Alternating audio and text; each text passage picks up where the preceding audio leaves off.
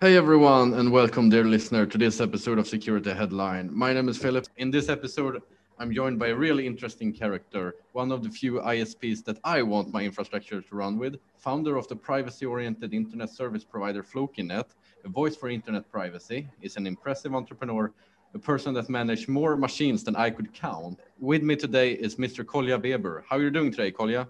Hey, thanks for the invitation. I'm doing great. Actually, we uh, we just finished our our last round of setups for Iceland, so for our upgrade on the data center. So from today on, I'll be relaxed. I'll be enjoying a bit the time that will come ahead with Christmas, New Year, the holidays, and so on. That's awesome.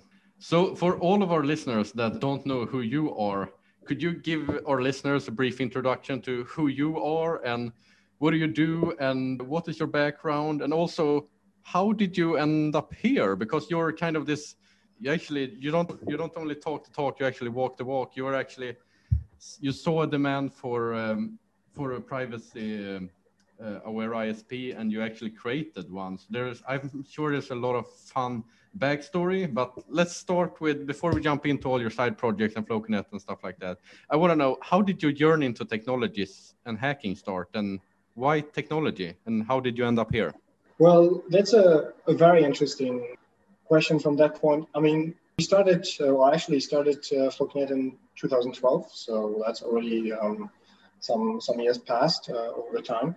Um, yeah, how did it started? Actually, back in I was gonna say around 2008, I did. Uh, I mean, I was generally interested in politics and so on, so I joined the German Pirate Party, uh, back then when we had the discussions about the censorship in Germany, with now uh, being uh, head in the EU, Ursula von der Leyen, we always called her Zensursula, like being like the censorship Ursula in, in German. And um, when I actually decided that I really want to do there something, I joined the politics and uh, I do had a bit disappointment over time because I realized that do politics, of course, change things, but in a slow way, of course, somehow. And so when I discussed with um, with friends and also members of the party, like how do you can interactive uh, help people who do need privacy. Back then, I did also for some journalistic projects and uh, some NGOs, some some work.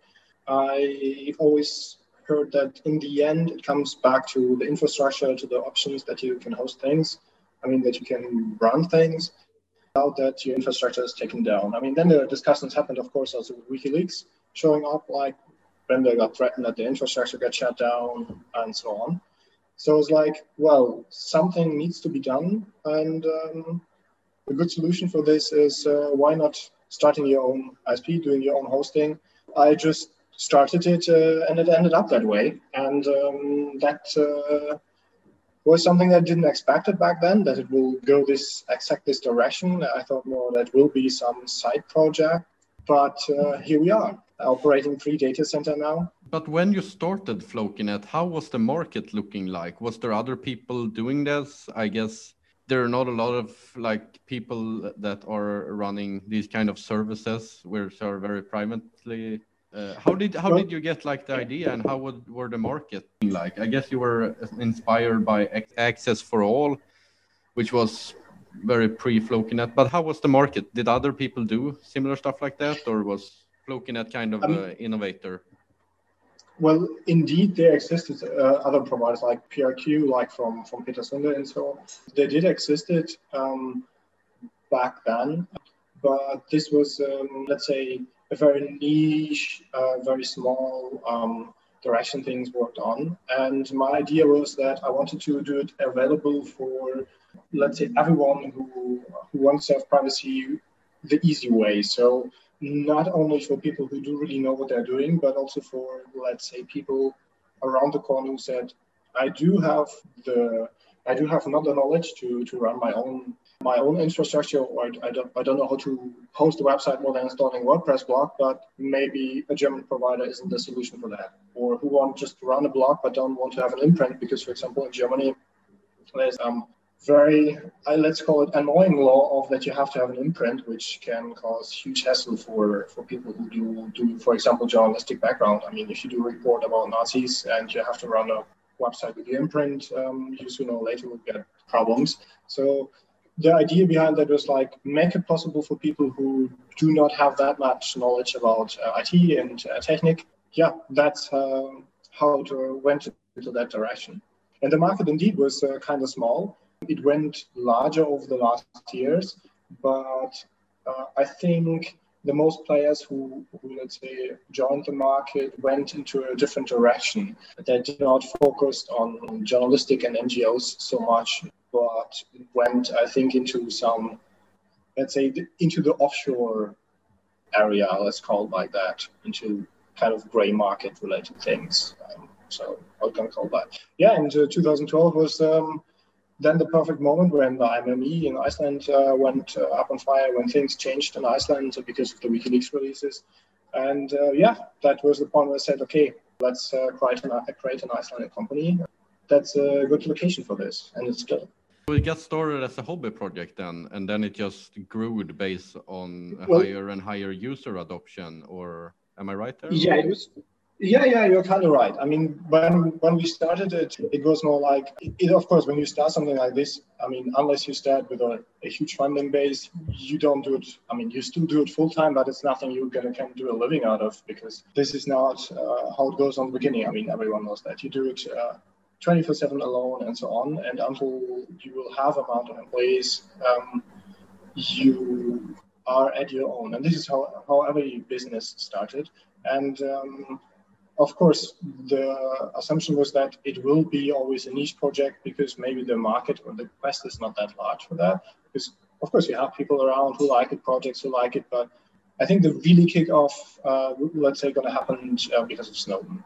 Do you think Flokinet would be the same without Snowden, or what? How would you imagine that Flokinet would have been if Snowden never happened, or in Chelsea Manning never happened? Well, I think um, it did will would have been uh, existing, of course. I'm, I'm kind of sure about that, but it wouldn't have existing in the way how it does exist now. I mean, on the, the possibilities, on the infrastructure, on the on the protection levels, um, because all this requires, of course, a certain kind of amount of funding, and um, I think it wouldn't have been existing this way. I mean, Snowden changed the mind for for a lot of people. It did change opinion for a lot of people thinking about privacy.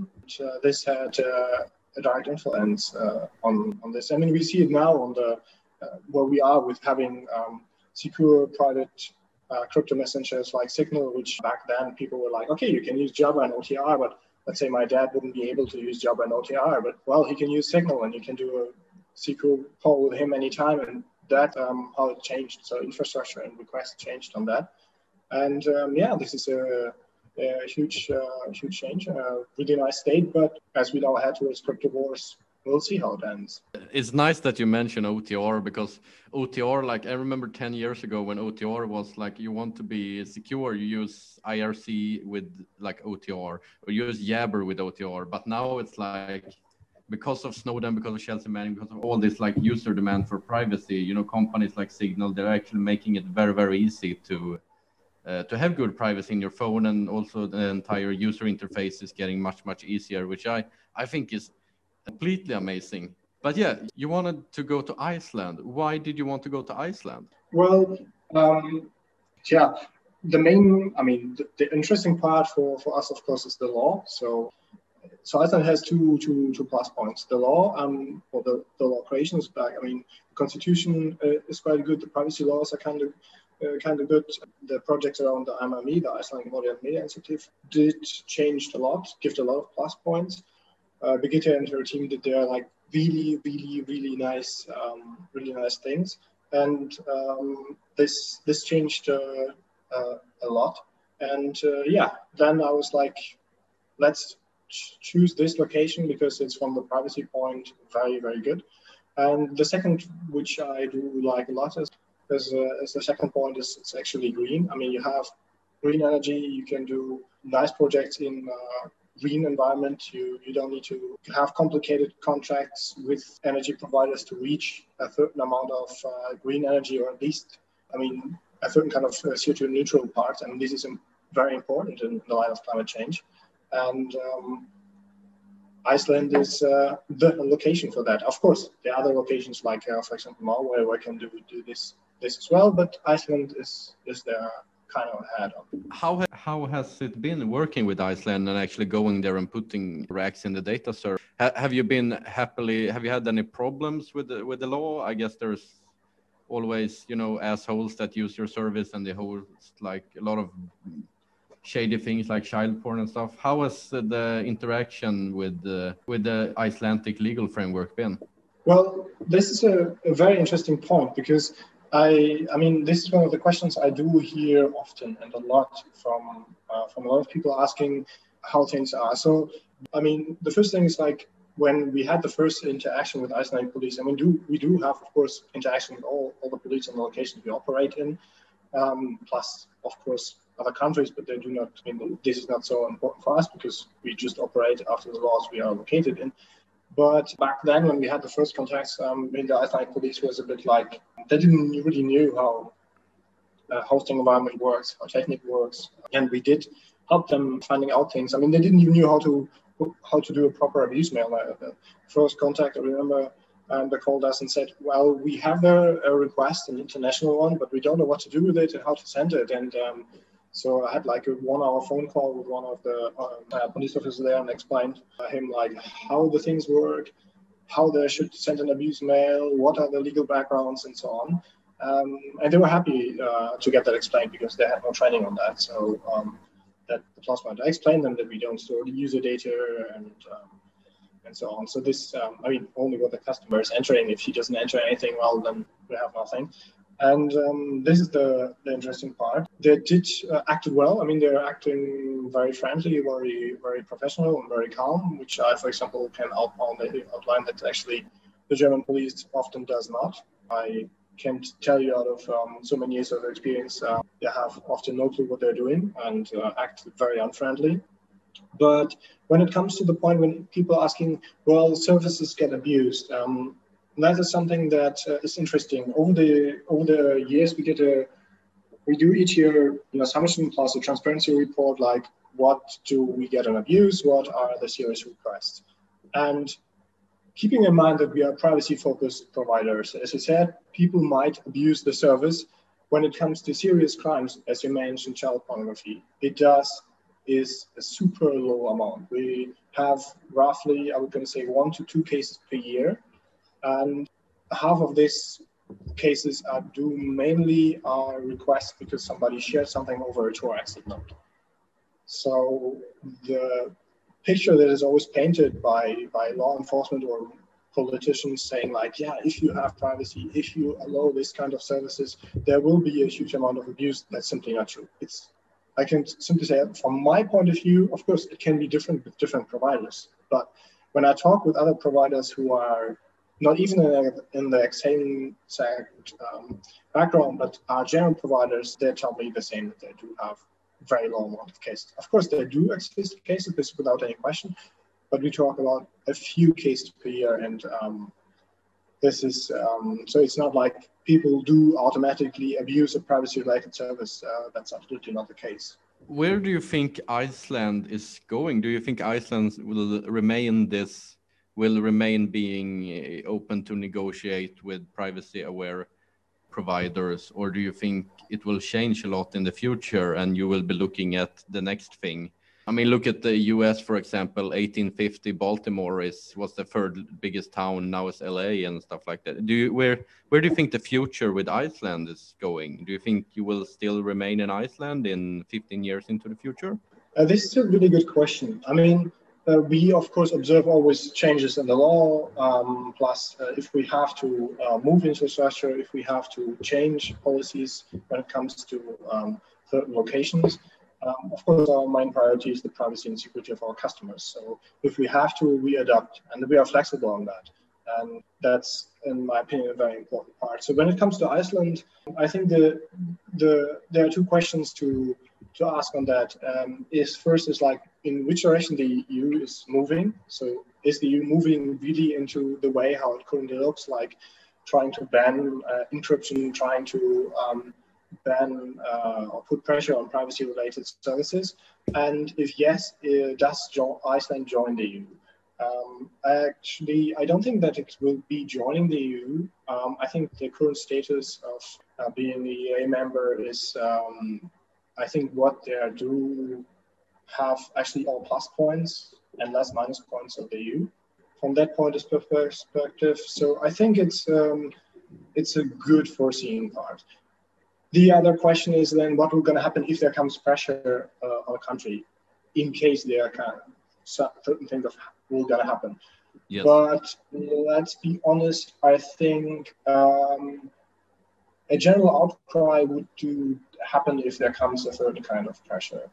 Plus, there are always options. But I think um, we are looking into a really, really, really good direction. So I'm not, I'm not planning that we, we are not foreseeing that we're going to have to move uh, our headquarters plus uh, infrastructure into a different country on, on, that point of view. I think it's a, it's a, a good and stable country for this. So you are actually moving, or you and Flokinet, the team, are actually already operating in the EU. Is there a lot different operating from the EU compared to operating in Iceland when it comes to managing with local authorities and logistics and stuff like that? Well, actually, logistics, of course, uh, that's something different. I mean, we just ship huge amount of new hardware to Iceland that is indeed a bit more complicated. We try to, of course, ship it in a, uh, in a responsible way. So we don't ship, I mean, do ship large amount of hardware. So we do ship it usually by container try to ship it um, the closest way um, because uh, we do mind our CO2 footprint uh, on this point.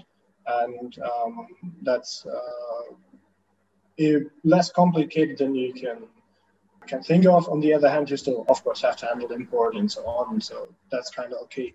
But when it comes to, uh, let's say, requests or, or, legal backgrounds within the EU. We do operate, of course, um, the data centers in Romania and Finland. We do, I think, manage the way how it should be. Um, we, of course, have to think about ahead what comes now when there will be legal background changes to first uh, EU laws. But what I always have to outline when, when, when customers asking like, okay, um, what is the legal background? I was saying, okay, you have to keep two different things in mind. First, the personal data. So let's say the customer information. So like the phone number, the name, whatever he entered into into uh, when he ordered the product. That's data that is stored under Icelandic law because, well, it belongs to Icelandic company. And then you have the hosted data, so the data that is operated in the country you're hosting in. So let's say it's customer signing up with us. So his personal private information is stored in Iceland under Icelandic law, but he signs up and have a web space, let's say in Romania or server in Romania. Um, then the data that he does have on the server operate under Romanian law. Um, so you have to differ on that. So when customers signing up and saying, okay, what do we do? Uh, what, what, what do you do in case there comes a, law request, request uh, from, from uh, customer law enforcement, then you have to differ on this. So like, what does the law from, enforcement request? Does it ask for customer data? Well, they need to ask an court order. Do they ask for the data that is stored on the server? Then by legal meaning, they need court order from the country the server is uh, operated in. And um, so you have to differ on that because that's very important when people do things like, okay, I'll just want to serve in Icelandic because of the Icelandic privacy law and sign up, let's say, with a UK-based provider then let's be honest, there's no point of buying a server in Iceland because when the law enforcement isn't stupid, they will not go and say, okay, we need a court order in Iceland to hand over data because the server is located in Iceland. They can just get a UK-based court order because the provider is based in UK and go to the providers. You go to the weakest chain. So if your provider is based in a non-privacy uh, friendly country, it does not matter much where your server is located. Your personal data is still on risk because it's operated by a company not located in a privacy related thing. So these are the two things you really have to have to differ. So if it's the data of the customer or the the data that is stored by the customer on, on your server infrastructure. That's a very interesting point to bring up there because people are often going to act rationally and they're often going to be lazy. And yeah, exactly like you're saying, why should they go to another country when they could go to the the country the business is incorporated in and actually get them to put pressure on them. That's a, that's a very good point. Is that do you often see that that's the case? Um, yeah, actually, when do we uh, when we do have uh, interaction with certain, let's say, call it more professional law enforcement, they do um, try to do put uh, certain pressure uh, on things um, because they're like, okay, they're at the point that they might need to uh, get a court order in Iceland because a court order on the on the data they want to have doesn't happen them further. For example, if we get a court order in Romania saying, okay, this is a server located in Romania, we want a copy of the hard drive from the server, here's the court order, and we want uh, also the information from the customer, then we're going to tell them, well, you have a court order that is valid for the server in Romania? And as the server is operated in Romania, we'll have to hand over your copy of the hard drive. Well, if it's encrypted, that's not our problem. Um, but um, we will not hand over you any customer information because your order from Romania is not valid for our Icelandic company. That's the fact, and that's the point. And um, well, they do understand that over time, and we uh, we told them that uh, they acknowledge that, and um, that's how things are. And um, um, that's so from that point of view, I wouldn't say we train them well, but let's say we, we teach them well how things are. And anyway, you always deal with the, the same persons and uh, in, in, that infrastructure because well, uh, law enforcement that is towards certain kind of cybercrime or in general these kind of topics, uh, they do have just a few staff members. So. That's good that you're able to to negotiate and uh, yeah. find yeah, I mean, common we, ground. We tell them, yeah, we tell them clearly, okay, let's look, here you have a court order, that's valid for your country, that is nice, but for everything else, it's not valid, you don't get anything. That simple. If you don't like that, you know, you can still contact Icelandic law enforcement, ask them for, assistance, get a court order there. If you don't, well, that's it. Is it often, or I bet it happens that it goes south and they actually get like enforcement from the police or some similar violent monopoly to actually? Is there have you been? Is there a lot of raids going on, or is there a lot of violent happening where they actually go in and they seize the equipment, or is that like never happening? Actually, we did have on the beginning, indeed, um, law enforcement who were, let's say, they were they were not aware of us, they were not aware of the law, and so on. Um, they did then were coming around and said, we take these hard drives. I mean, let's say by more or less force, but this changed over time because we told them, guys, um, of course, um, you can do it the unfriendly way, but that means in the end will be unfriendly too. If you come up and say like, um, as a, I mean, in theory, they come up and say, okay, we want this hard drive and say, where's your port? Or they say, we don't have anyone, then you get nothing. If you want to seize from, uh, let's say, 600 servers or hard drives, uh, because you don't know which one of them is it, um, go on, you're busy a few days, plus um, there is no legal background, and we're to rest assured that you will be um, having a problem with that. And um, so this way, um, there is, uh, I think they in the end under, understood that how things are working. I mean, they got well better trained and they understand that uh, we do not play here a game and don't and don't uh, let them just accept because somebody's waving with a paper doesn't mean that it's automatically valid. I mean, that's not that's not how it works, and that's not how it, uh, how it goes in the end. And indeed, there are um, law enforcement who then do act I'm going to call it maybe a bit childish. I mean, uh, we just got, for example, today a law enforcement request from Hong Kong, and they were like, we need um, under the new famous um, security law of China, which you know was heavily debated, and the reason why there were the protests in Hong Kong, we need all this information for the shutdown of um, of the website, and we are like, this is nice, but um, Chinese law does not apply for us, and um, wish you a great day and they were not happy about it. But uh, that's um, nothing they can do about it. We tell them if you're not happy with, that, with, with, it, then get a court order or contact the law enforcement from the country we operate in and the server is located in, and then they're going to tell you how things are, and then we discuss that in court. But um, just because somebody waves, and anyway, for us, certain countries do have a by default blacklist. I mean, if we get a request from China, um, oh, it's automatically uh, blocked. We'll simply just tell them sorry, but that's not a um, country we would going to cooperate in all or in any case with. You have a death penalty, you just have a human rights track record, which is like everyone knows to the shit. So um, yeah, I'm sorry, but uh, that's a no-go. Isn't that a lot how other ISPs and how other our like internet service providers will actually act when they see that uh, there's a bad actor that they will just blacklist their uh, their IP space and then they will never worry about it anymore? Well, mm, actually, some ISP do have, let's say, um, have the um, the balls to do something about it and say, okay, um, we do get a request, let's say, from from a certain country law enforcement, and then we just will not play the game with them and tell them, okay, you will get nothing because this is uh, something we cannot support. But one thing that everyone always has to keep in mind is the margin in the hosting industry is really, really low. So um, we talk a few cents per customer a year.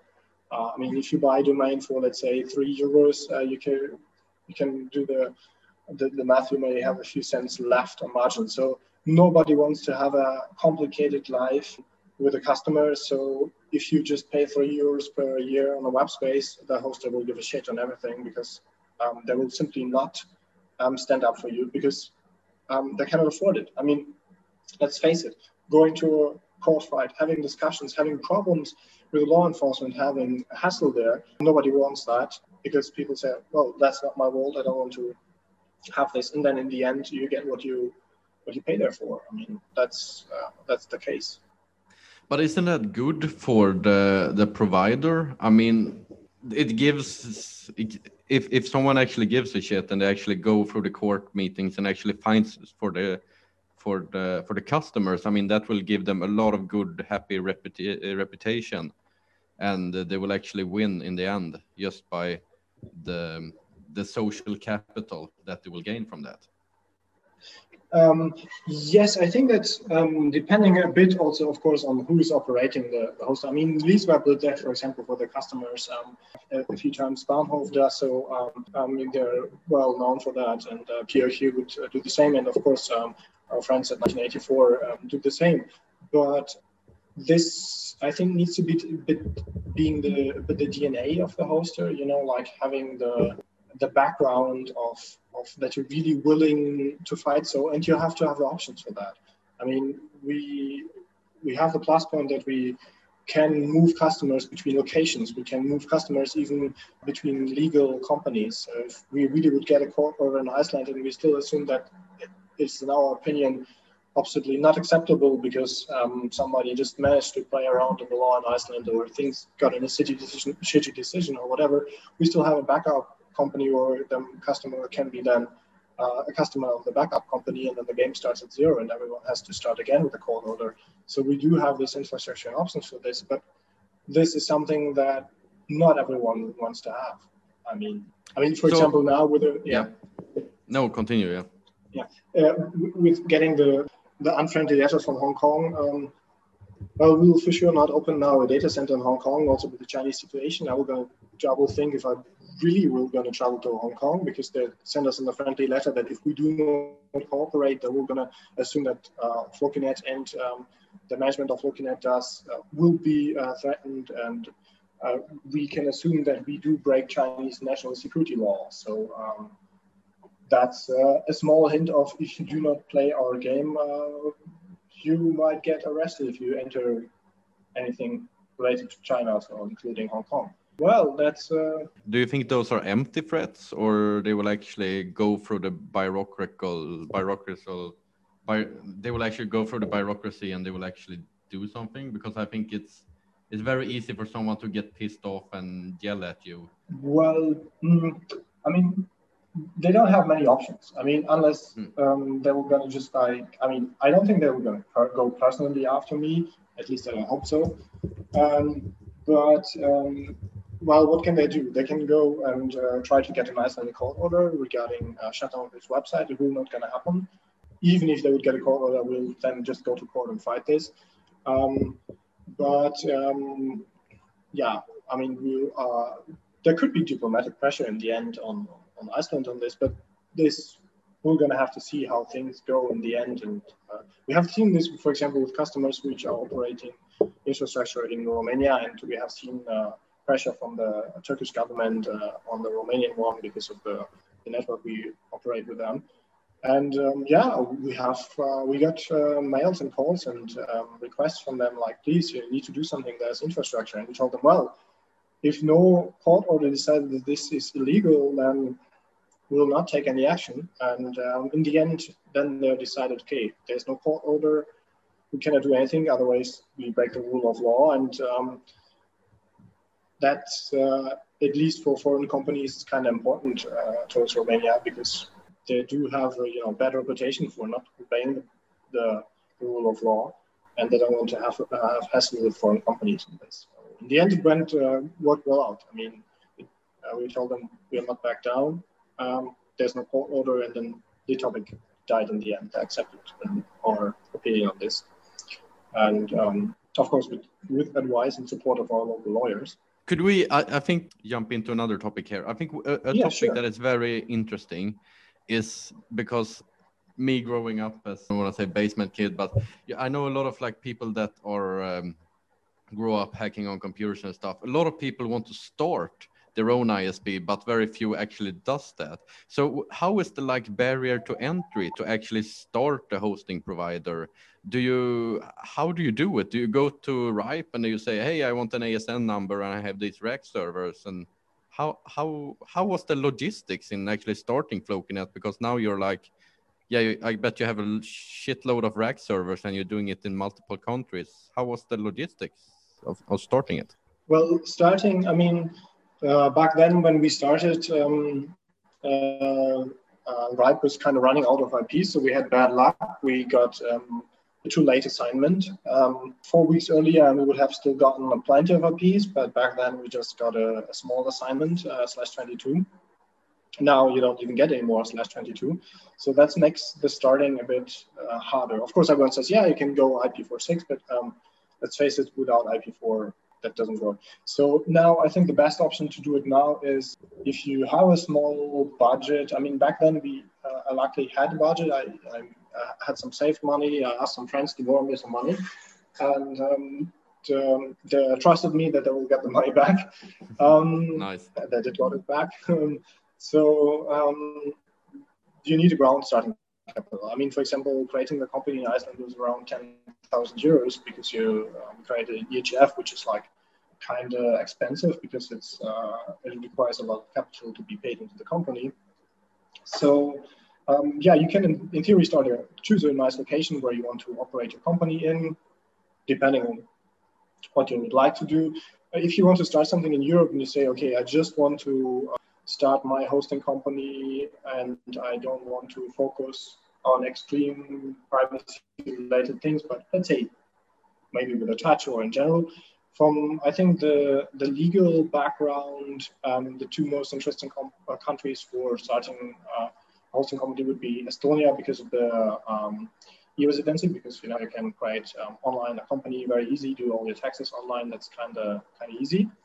And uh, I think the second option would be then uh, Romania because you can create um, an SL which equals a LTD for around 25 euros and uh, you will have a very favorable, uh, favorable tax uh, discount, which is like 3% taxes if you stay under 1 million euros revenue per year. So that's, that's kind of nice. So you start your company and then you do um, have the option you either rent IP space from a provider or you become RIPE member or ask a provider to be become your LIR. So register for you an ASN number plus um, getting you some IP blocks and there you go. I mean, RIPE membership is kind of expensive for depending on what is your budget. It's like 2,000 euro, two and a half thousand euro setup fee plus 2,000 or 1,500 euros uh, per, per year um, membership fee. So you do need uh, kind kinds of money to, to become member.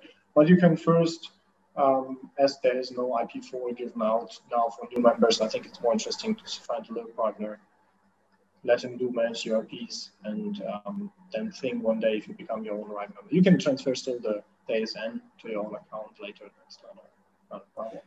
And then, what, of course, you need what's the African uh, RIPE, uh, the the other one, Ethnic? Can't you buy? Yeah. I, is it cheaper to buy from them, or? Well, uh, of course, in theory, you can transfer IPs um, and see if um, uh, you can use them in Europe, but in general IPs, I mean IP4, IP4, it's like really kind of kind of um, uh, hard or uh, let's say expensive to get. So I think uh, if you start anyway at one location with one kind of infrastructure, I think the easiest part is to just get IPs from uh, from anyway whoever provides you the infrastructure, and then do it step by step.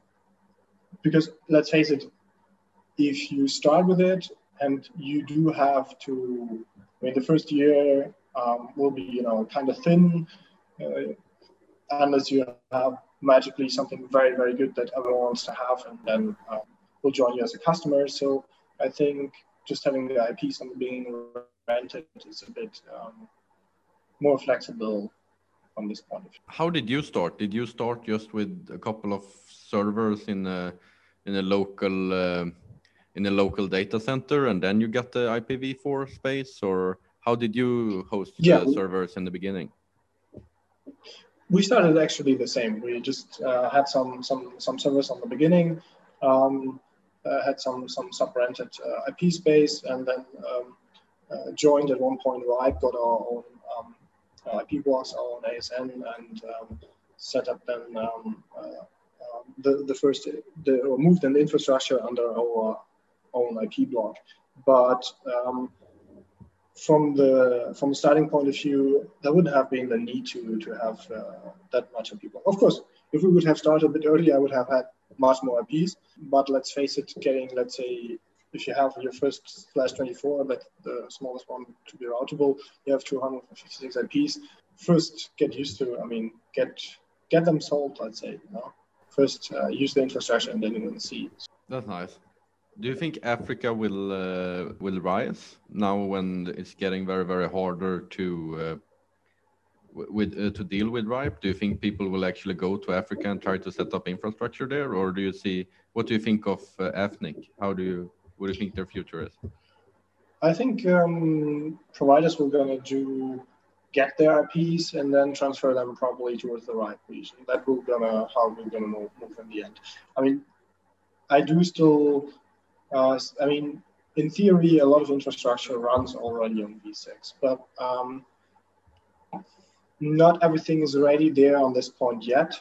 And so sad it sounds, but um, we will still probably play around a long time still with urgency v4 shit. Um, and uh, yeah, we have to see. I mean, the global players will decide on how fast v6 we're going to be adapted. I mean, the times when you know a large community decided about certain things are kind of shrinked. So now um, it depends a lot of on, on, on the large players how v, V6 will be adapted. And I think it moves into a good direction. I think in a few years, you can already operate a lot of things without uh, V4 and just uh, rely on V6. Yeah, I, I, hope so. I hope so. The price depends already. I mean, like if you roll out, let's say, a virtual private server, in theory, one of the main price parts if we let uh, constant things like uh, bandwidth beside, is already uh, the v4 address. I mean, if you do rent a v4 from a provider, they usually ask even on the on a very very cheap market rate two or three euros per month. So uh, if you would do a low budget VPS, let's face it, uh, the v4 address is uh, is a kind of part of the price. So v6 only VPS would be already cheaper. Isn't wouldn't the way be just to buy a company that has that? Because I think the because of the marginal is so low, there's a lot of providers that come and go. Isn't that one way to approach it? Yeah, in theory, of course, if you get hands on a on a let's say small ISP who really wants to close down or doesn't want to operate anything anymore, there's an option. But um, of course, now everyone got like if I have a small ISP and I want to get rid of it, um, most of them do sell their IPs towards a broker or just say, okay, you can buy the company and um, get some IPs. I mean, there are options on that. I did uh, three years ago bought a company from a friend of mine who did uh, decided not to go further on the hosting business, and um, uh, the let's say the prices part on the company were indeed the IPs, not even the hardware he had. I mean, and it was kind of new hardware, but still the IPs were, were the most expensive part of it. So uh, I think it was like nearly 50% of the price was uh, was the hardware. Hmm. Uh, the IPs, sorry, um, the IPs. So um, yeah, it's uh, it moves into an interesting direction when it comes to that. We're gonna see. That's interesting. That's very interesting. Maybe maybe IPv4 should be a, a good speculative investment instead of uh, gold and uh, cryptocurrencies. well, maybe. actually, if you look at the today Bitcoin price, then um, I don't know, but on the long term run, yes, that might be more stable the price than than, than Bitcoin, but the fluctuation is larger. so, yeah. That's awesome.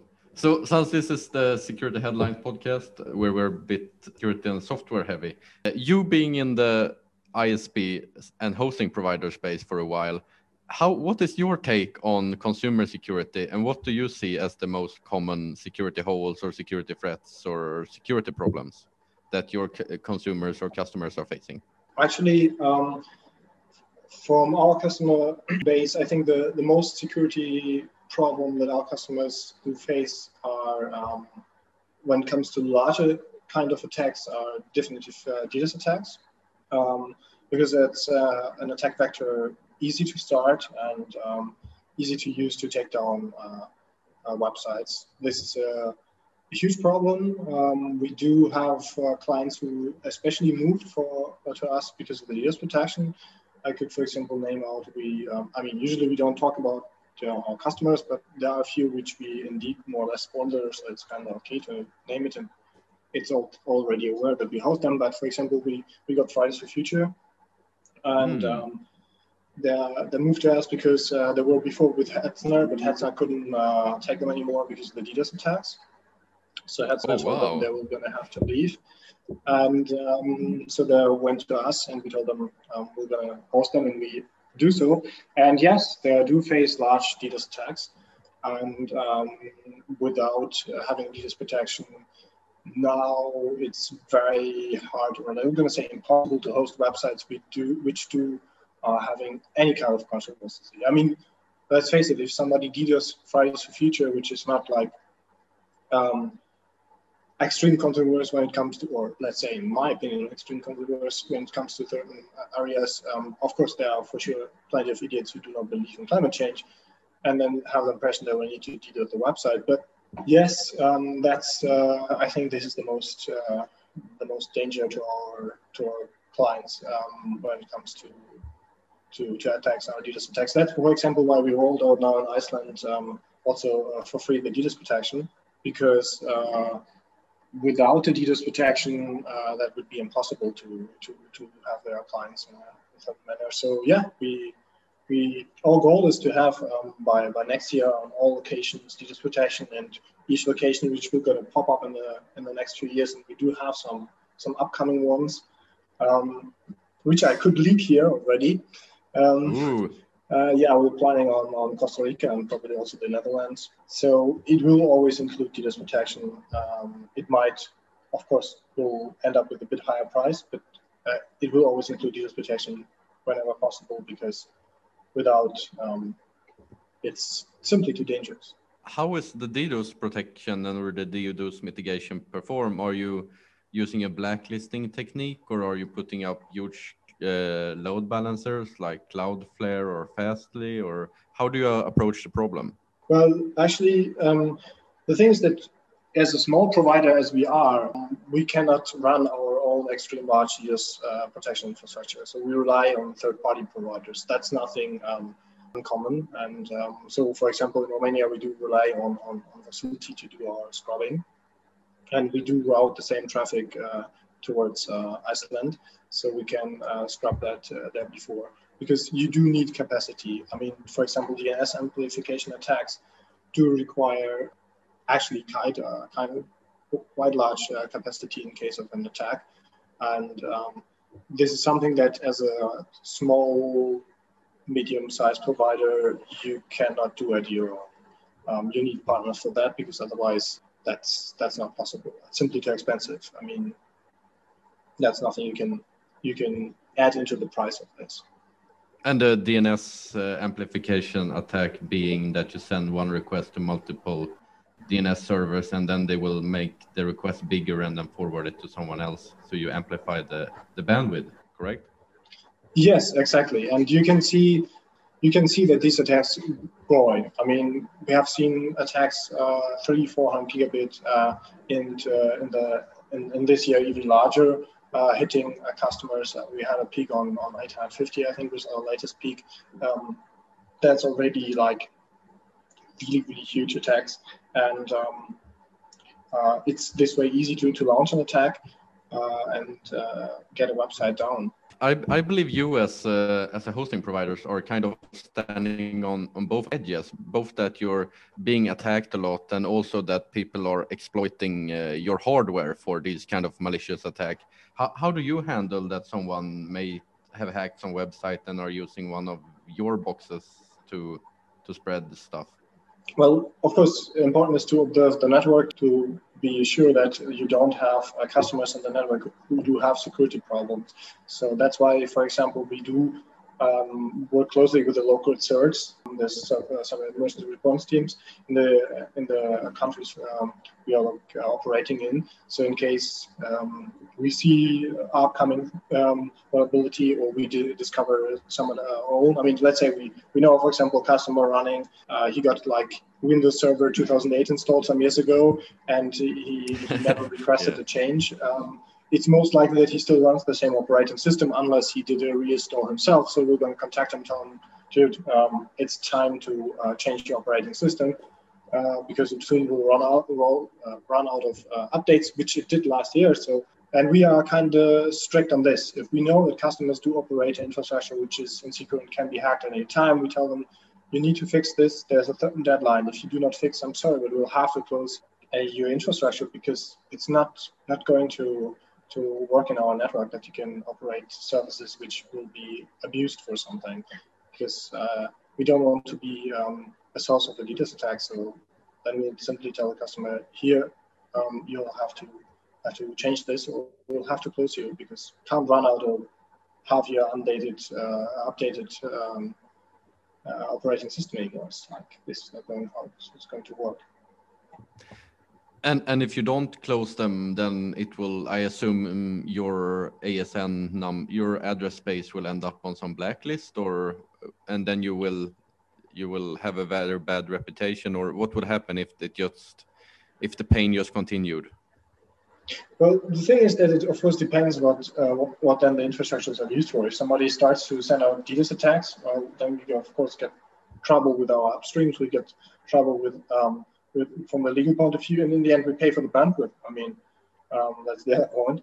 Um, so uh, that's that's one thing. If somebody just you know operates a, a hack WordPress it, on let's say on a shared hosting, it's going to happen that the shared hosting IP gets blacklisted, so you won't be able to send any, any more emails from that, and customers will complain, say, why don't my emails don't arrive at Gmail or whatever there should be. Hopefully not Gmail. Um, but um, here um, it comes to that we do tell them customers, well, you got hacked, you should do something. And uh, we do, of course, give tips to our customers like, if you have 30 WordPress plugins, maybe you should consider throwing 29 out um, if they don't get patched anymore. Um, Smart. Um, so yeah, if you don't have time for, for, for keeping your website up to date, then set WordPress to auto update and it's solved it. Yeah, it might be not looking that fancy because you missed some plugins, but otherwise you need to do take care of it if you want to have it managed, well, I'll manage that for you. But yeah, that's an important part. You need to you need to be aware of this and um, be ahead of uh, and always look into into the options um, that you have and tell your customers here are security features you can use, which we do implement for our customers um, in, in, in, certain products. Tell them, okay, you can have a web application firewall. Uh, we can help you to set up some rules. Um, uh, to uh, protect you from some attacks. But in the end, um, the customer is responsible for for his uh, service. Certainly, absolutely. So you being in the privacy field for a while now, operating both FlokiNet and other things, why do you think privacy thing was the thing that attracted you so much, and why do you think that it's an exciting field for you that you have stayed in and want to remain in? Why do you think privacy is attractive for you? Well, privacy, uh, I think, is a, a, fundamental and very, very important part for an open and uh, liberal democracy. Because if you don't have privacy, then I mean, then fundamental things in a democracy doesn't work. I mean, for example, the very fundamental thing of voting. It only works because you can vote in private. I mean, that's already the ground idea of that. And uh, uh, publishing your opinion in, in, in, case it needs to be private. And so it brings uh, a foundation for democracy. And I think this is a very important part because we see around in the world how, how things move into, uh, let's say, bad direction. I mean, into directions which do end maybe up in, in, in, very problematic areas. When look at Poland, look at Hungary, very illiberal democracies which are on the brink of, of moving into something that you can't call democracy anymore, um, where we move back into into things that do look like we are back in the in the 1800s. I mean, I can give you a good example why privacy is so important. Is um, uh, we have a, a customer which um, obviously we don't even know who he is, but it doesn't matter in the end. It's a website publishing names and lists of uh, doctors who do abortion. Nothing okay. sounds on the beginning, nothing extreme special, but uh, it has a very important background. First is um, naming that you do uh, abortion in Germany is uh, still a crime because it could be seen as um, as uh, advertising for abortion, which is a crime under German law. That's why we already had several contacts because of that website with German law enforcement, which ended up by we explained them several times that German law does not apply. Um, but uh, if you look towards Poland, where abortion now is fully outlawed, and um, the website gives tips where you can go, where you can travel, where you can, what you can do. We we already see the first requests from Polish law enforcement explaining us that we should shut it down because it's illegal in Poland now as well. So um, if the operator would be required to publish the data, the private information, who's operating and so on, he could be under very much threat from, from not only from Polish law enforcement, but also from Polish nationalists, from from, from people who do not um, think there's a right for abortion. So that's why um, privacy just in this example, is very, very important. Otherwise, uh, these kind of uh, things can cannot be published, and people will do not publish their their opinion, their uh, their ideas, because um, they'll be, be, scared of um, consequences that can be in their countries uh, very problematic. And human rights do rely a lot on privacy. The UN did already named it as a very fundamental part um, in, in human rights. So yeah, everyone should have the right to privacy and um, I think that's a, a, a, part of, of this we do provide. It's a free speech issue then. Yeah, I mean this is a it's a mixture of, of, of different rights. I mean the right of, of, of privacy, the right of free speech, but they do come together. I mean, how you want to have a certain amount of free speech if you cannot have it because you lack the privacy. I mean, not everyone enjoys the right of free speech. We are in the, in, let's say, in the Western world are used to that. But when we come to other countries and tell them, well, what's the problem? You just can't tell it. Then no, the consequences can be um, beyond, beyond that what we can imagine. So they do need privacy just to uh, have the right of free speech. So you might even have to have the right for privacy before being able to have the right for, for free speech. It's like the, the Tor argument. I think is very very important that both privacy and, and Tor and similar projects enable people to speak anonymously and actually communicate uh, without the, the feel of being pressured by someone or actually being hurt for their opinion and stuff like that. Exactly. Yes, exactly. That's uh, exactly uh, yeah. That's exactly how it's gonna.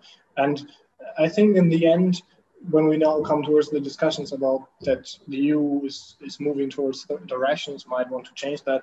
Uh, always, um, uh, I think the, the most important sentence on that is always from Philip Zimmermann, like if privacy is outlawed, only outlaws we're going to have privacy. And that's actually um, where it comes to when, when people discuss and say privacy, oh, that's a problem because the bad criminals will say no. Um, it protects us um, in certain ways. How do you think website owners and individuals could make could empower privacy privacy better? Like if i'm uh, like for our listeners that's running websites and stuff like that how do you think that what's a good way to give more privacy to the user? Is it to provide a dot onion website to it or how do you think uh, the yeah. average user that just runs a website can give its visitors more more privacy actually having the option to, um, I mean, of course, the average user, I mean, having the option to have a .onion address, that's something very interesting, which we actually do still um, working on. And I hope by, by mid of next year, we're going to roll that out on, all our shared hosting products that uh, you're going to automatically get also .onion address, so you can have your um, website on the uh, on a general domain, but plus also .onion address. But in the end, I think when a general uh, user wants to give privacy to, to his to his visitors, he can make sure that the, the, the country he's hosting in uh, do has certain amount of privacy laws that um, he's supposed to do avoid storing uh, data um, that he himself, of course, not uh, is logging any data on, let's say, his WordPress um, discussion uh, session. So there are options you can do. So um, if you do uh, think about the privacy of your visitors, you should also either operate your own infrastructure, let's say have your own dedicated server and then not uh, have any any logs, or if you say, okay, this is way beyond my reach, then I just host with a web hoster who does this, uh, uh, wants to give privacy to his uh, customers. Because in the end, you this way also give privacy to your users. Absolutely, absolutely. I think making it easy is a big, uh, big thing. Making it easy for your users to do it, like look at the adoption of like uh, HTTPS. It's it's made a huge deal and uh, provided a lot of good features. And uh, now it's just there. No one thinks about it. It's just there and it's working. Yeah. Yeah, exactly. That's a, a very very good example of how we moved into into uh, into a good, good direction. I mean, Let's Encrypt did an extreme, really nice job. I mean, I remember uh, when I started um, in the hosting industry and everyone was like, yeah, SSL, you still have to pay for that. Nobody really wanted to spend, even when it was like this kind of small amount, still nobody wanted to spend money for an SSL uh, certificate, even the, what was that, five, six years per, per year, nobody wanted to spend extra. And then uh, just a certain amount of website had uh, SSL. And um, then Let's Encrypt rolled out. But um, still, then uh, I have seen, I think last year, even still some providers do charge for um, for SSL uh, encryption was like, wow, um, why should you? I mean, in the end, of course, uh, you also have to configure your app server to run a proper uh, um, SSL config. So um, just don't run TLS 1.0 anymore. but um, I've seen that. Um, so yeah, um, that that is a good combination. But yeah, SSL is a, is a good point on that. Another good point, which is a bit of a sidetrack, is also the, the DKIM adoption and the Start TLS adoption, which uh, I'm actually surprised that Google is has adopted DKIM. So basically, what Google has done with the Gmail is that uh, they told everyone that uh, if you don't have a if you don't have a legitimate uh, cryptographical signature attached to your email, so you can verify that it's actually coming from the right domain, we will not accept the mail or we will mark it as spam. I think that's uh, that's a bit of forcing the adoption, but I think it's uh, it's a really good step by uh, by someone that might not always been so privacy oriented. Yeah, I think um, uh, I think from the uh, Google did it. I think out of two two points. I mean, first, um, adding encryption um, towards towards the infrastructure doesn't really hurt them, and the second point is it does make it harder for uh, for spammers to to send uh, spam emails, and uh, this way they could um, could handle spam uh, a bit better way. But yeah, these kind of movements from, from certain providers do move the general hosting industry. Because when I when I look into certain directions, I do still see providers to being lazy on on moving on. Because if you really want to run TLS 1.2 and 1.3 is the only option plus having a good cipher list plus. So you get on your poly, poly SSL lab test the A plus. That means you need to interactively maintain your servers. You need to make sure they are up to date. You might need to discuss with customers why their Android 4.0 phone, which they should have maybe exchanged already five years ago, doesn't work anymore on their website. I remember when we started to um, to block certain ciphers in, in the cipher list and um, require encryption on everything. So on FTP, on on uh, email. Um, then we got several emails from, from customers who do run older Mac and said, well, we can't uh, log in anymore. And uh, it took a moment to troubleshoot. And apparently, um, back then, the Mac had problems with uh, TLS 1.2. It was simply not supported. And we blocked everything uh, being 1.1 or 1.0. And they were like, what can we do? It's like, well, you need to update your operating system. It isn't updated anymore since years. So patch it. And they were like, wow, um, I didn't knew that I need to patch it. And they were like, of course, in the end, a bit like, I understand the point, but uh, we want to have it easier. We want to have the point. And I think a lot of providers don't want to have the discussion with their customers and telling them, well, if you want to have a certain security and privacy level, that means um, a bit also action from your side. But there's also a balance there, uh, what you're saying. Like, do you want to eliminate a user base and there potentially eliminate potential customers? I think a lot of businesses unfortunately think along those lines? Yeah, I think it's not only about, I mean, it's not about eliminating customer base. I think, as I mentioned before, that the, the margin on the industry is so, so low um, that having a support ticket with a customer explaining him that he needs to set uh, uh, encryption in his FTP software that he's using um, is already too much. I mean, imagine you require encryption on the FTP server for everyone.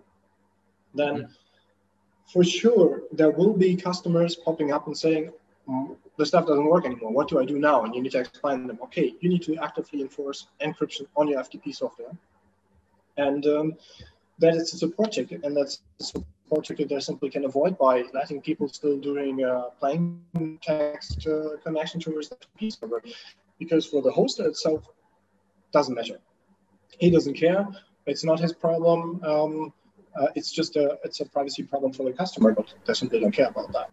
Yeah, it's. Uh, I think that's a, a legit approach to it. So uh, let's jump into the next segment of the show called Quick Questions, yeah. where I ask you some quick questions to get to know you better. What's your favorite drink? Oh, my favorite drink. Oh, um, alcoholic or non-alcoholic? Pick one of each. Okay, then I was going to say um, uh, non-alcoholic is tea, uh, alcoholic is uh, whiskey or gin tonic. It's a bit hard to always on the very brink of each other. Depends on the mood. Awesome. When do you feel the most happy? Flóki whiskey. Yeah, there's a Flóki whiskey in Iceland. Hmm.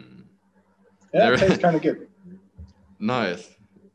That's nice that you've been able to to do work there in Iceland and also stock up on some whiskey. Two in one. Yes. exactly. awesome. When do you feel the most happy in your week? When do you feel that you're peaking on happiness? Well, I do feel peaking on happiness when I have the chance to enjoy um, uh, the time away from uh, being connected to my uh, laptop. When I'll just like enjoying a Sunday, hiking the mountains. Um, I think this is like a, a, very, very, very peak of happiness. Um, my my personal freedom. I'm gonna say, hiking up 12 hours the mountain, and it's just me and um, no phone calls, no emails, just me and my mind and nature. That's awesome. Enjoying nature, being being present, being aware. That's amazing. What's what's your favorite outside activity? Well, actually, my it comes to the same point. I mean, hiking is, um, I think, is going to be my my number one uh, favorite outside activity. Um, yeah. Awesome. What's your favorite uh, IDE or text editor? Oh, um, uh, well, I think um, this is a good question. You can burn down a lot of things with this, way, you know. Like if I'm going to yes, say Vim, yes, people will be like, "What?" if I could say VI, people will be like, why even say Vim? So mm, yeah, it's we hard can... to say. I think yeah, the one can... that is that is around is the best one. You know, mm-hmm. you can you can get handy on. So I think it's kind of good. Nice. How does your workflow look like? How do you allocate your hours when you're supposed to uh, start your day? uh, doing work do you do like sit down and do all eight hours at uh, at one time or do you like okay i do a bit of work in the evening i do a bit of work in the in the night how does do you allocate your your workflow and your hours i usually try to put it in a kind of stream point so i start in the morning roughly around between eight and nine and I try to finish um, between six and seven. Um, I do, of course, do a, nice break, but this always depends a bit if there is some. You never know if something comes in, if something uh, comes between your your workday. If there, I mean, you never know if there comes a legal requirement that first has to be done. You know, if the police calls, you first have to maybe answer that and then uh, move on something else.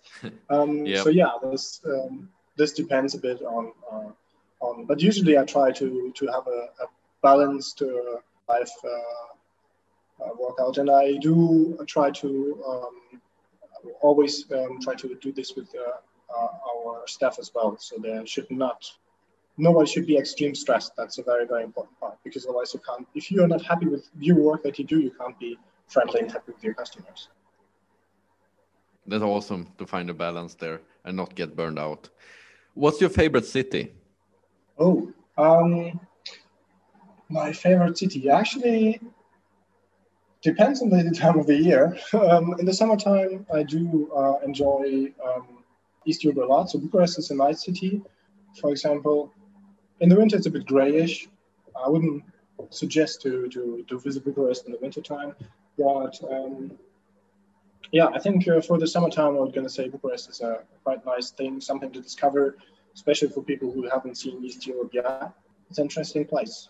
Yeah, and you should check out Transylvania as well, uh, Brasov yeah. and uh, entire that that's that's completely beautiful during that's, the summer. that's extreme beautiful yes. That's when you want to enjoy summer in in a nice region transylvania is the really go-to place and you can work and travel there easy because you have everywhere fast internet. I know that for germans for example not used to it. You have a lot of fast mobile internet and you can sit somewhere um, relax work out uh, enjoy a nice place and everything of course for a nice low budget that's awesome. That's awesome. What's your favorite system administrative tool that makes your life easier and saves you time? Hmm. Um, actually, I think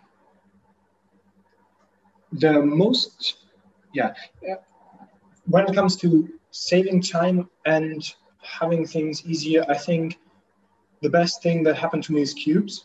Ooh. It's, of course, a full operating system, yeah, but it does make things easier because you can switch between the virtual machines. You can uh, have your personal, your work, and uh, unsafe environment. So I think that did the mo yeah that helped or helps with all tools um, a lot because you do have a less complicated work environment. You can do everything from one machine instead of having three different notebooks with three different operating systems.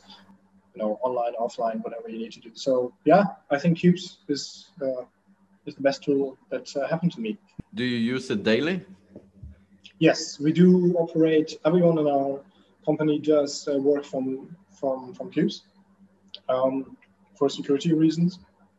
And yeah, it's an amazing job they're doing, and it's a really a really great operating system. Just you only have to enough have to have enough RAM. So everyone who's thinking about using Qubes, hmm, 24 gig of RAM, that's a good starting point. Better 32 if you do have starting point. Wow yeah, yeah, for a laptop 16, yeah. Yeah 16 i think goes still but then you are kind of limited when it comes to virtual machines. Yeah. Uh, what's your favorite song or band? Oh um, yeah we can do it uh, kind of private questions. Um no i think um, this is a really big um, well if i look into my playlist um, from uh, let's say the one of the uh, last very famous songs or most listened songs. I'm gonna say, uh, yeah. I was gonna say for sure on place number one is Iron Sky from Paolo Nutini. Oh, nice, nice. Okay, next question. So since Flokinet is dealing and you are dealing with a lot of computers in several locations, how do you manage so many servers and how do you make sure everything is online and healthy? Well, we do, of course, monitor the network, the infrastructure, and um, do have it. Uh, we, we do have an, uh, an NOC, which uh, operates, for example, from also from our office here in Bucharest, um, and uh, which do observe the network 24/7. And um, we do monitor the this way also the the hardware life because we do uh, use HP server and monitor them uh, over the, uh, the, remote management interface, uh, the hardware status. In case something crashes, we can tell the customer immediate. Uh, there's a problem. We need to take action on this. Okay. What's your favorite IRC client? Oh, um, this is a good question. We haven't used IRC for a while. Um, huh. um, if you were to go on IRC today, what would you use? I think the last time I used uh, IRC was mIRC. Oh, okay. That, that, yeah, I think that was the last one that you guys well, uh, I have used. Yeah, I'll say so. Yeah, I think it's still somewhere installed. somewhere in the background. Awesome. What's your favorite karaoke song? What song would you most likely want? What song would you like to sing at karaoke the most? Oh, uh, I think I should not sing at all karaoke because um, the last time I did so in a bar, they told me like if I sing again, they're gonna let, they're gonna throw me out of the bar. Oh, um, oh wow! So I'm gonna say I will let that to words other people who definitely can sing. That's harsh. That's very that's very aggressive. Yeah. I never heard someone actually got threatened to leave. Wow yeah, they told me like it was nice that you were saying, but please don't repeat it. It's really, really shitty. It's okay. I mean, some oh, people wow. can sing. I obviously can't, so that's okay. but one of your other talents is that you're actually a very impressive entrepreneur running several companies managing to get things done and kind of keeping a, a, balance of it what advice do you have to all of our listeners that want to start an internet business and actually start their own their own company? Um, I think there are several points from advice, but I think the the most important advice is you should first do not give up. I mean that's a very important part. Things do will be complicated. Things will be um, will be sometimes hard, uh, but it's very important to believe that uh, on yourself that you can manage it. Finding the point where you want to start it is a balance out of having already knowledge but having also the, the possibility to do it. Just waiting forever and thinking maybe in 10 years i gained enough knowledge to start something uh, is not a good point. I think just try it start it and see how things move because uh, you will do mistakes but you're to just learn out of them and that's uh, totally fine i mean things fail and uh, things uh, will to work out and you will just learn out of it and do it so and seek uh, help and advice from people. I mean, it's totally it's not shameful to ask people for for help. I mean, we do have customers who also do a certain kind of uh, resellers and do hosting, and we always tell them, well, if you have questions, anytime ask. We are here in the same boat. We're going to help you, and um, that's uh, that's totally fine and okay. I mean, that's nice that you have an open door uh, policy like that. That's very yeah, nice. Yeah, it's important. Absolutely that's yeah you touch upon a very important point there that like what they say they say that eight or nine out of ten startups or eight out of nine companies fail but everyone learns something from it and everyone actually takes something from it so uh, for all of listeners that are want to start something just start it buy the domain name and uh, go crazy yeah and actually again, as you said, an open door is important because not everyone has to do the mistake over and over again. It's important to share it. I mean, that's how we evolved as humanity. I mean, just keeping your knowledge secret and not sharing it, it doesn't move us forward. I mean, sharing is uh, a very important part. Uh, and that's how we moved uh, on uh, in, in, our society. So yeah, let's uh, share information, help people with this, and um, make uh, make them being successful. I mean, that's nice. And always a good story if you can tell somebody, wow, I helped this guy um, getting to the point where he is. I mean, doesn't feel it good? Yeah, it should feel good. So that's great. Yeah, that's yeah, that's amazing. You provided value there to the to the person. So yeah, that's the that's a quick question part. Uh, is there anything you for we've I've forgotten to ask you that you would like to cover or highlight and want us to touch upon more?